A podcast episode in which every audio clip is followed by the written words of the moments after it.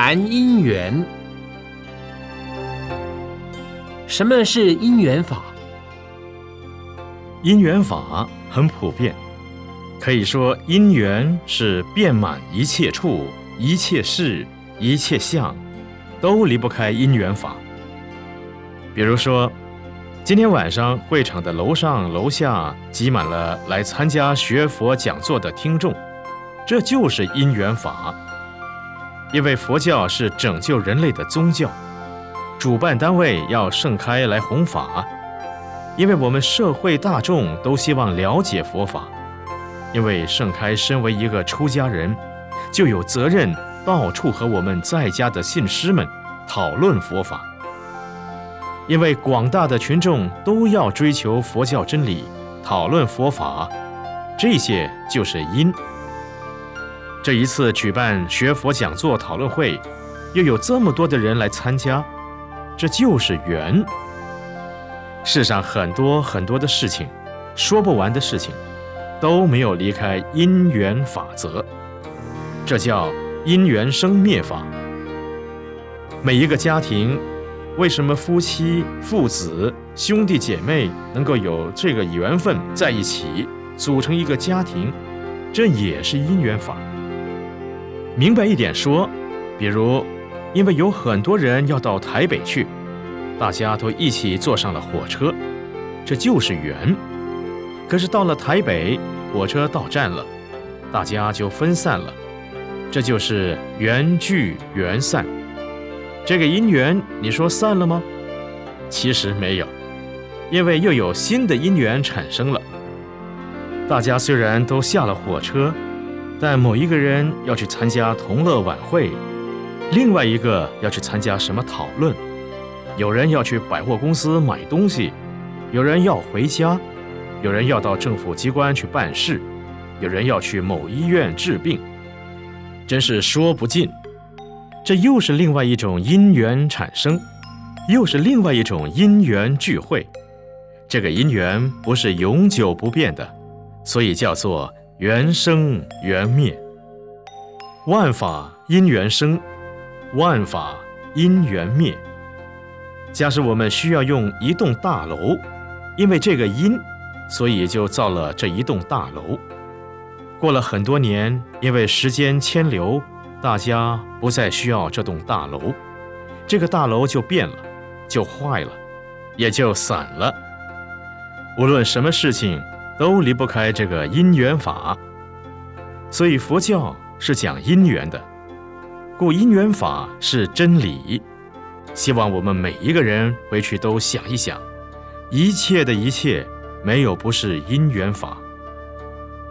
当然了，在座的有很多老佛教徒，都已经行菩萨道，大家都知道因缘法。可是有很多新学的，刚刚听到佛法的，大家回去想一想这个因缘法，一想就通了。宇宙万象，通通都离不开因缘法。这个因缘法有善因缘，又有恶因缘。碰到了善因缘，一切都是好事好报；但是碰到了恶因缘，很多都是坏事恶报。还有一种，大家要了解：善因缘就是恶因缘，恶因缘就是善因缘。有人心里会想，这个盛开法师讲的很奇怪，为什么善因缘就是恶因缘，恶因缘就是善因缘？到底这个因缘怎么讲才对？如果有人发生家庭不幸，或者父母亲都不在世了，这就是恶因缘。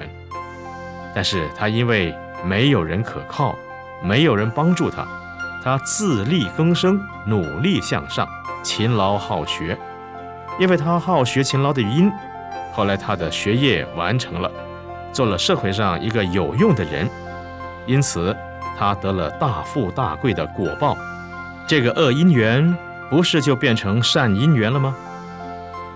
有些人从小因为家里有钱，环境很好，一天到晚只知吃喝玩乐，不务正业。等到有一天父母不在了，环境变了，财产也没有了。到了晚年穷途末路，这就叫善因缘就是恶因缘了。我们学佛修行，对因缘法了解以后，我们要创造新的因缘，不可在那里等待因缘。假使我们能够创造新因缘，知道创造善因缘的宝贵，我们每一个人好好读书，好好做事，勤劳工作，自然我们因缘就转变了。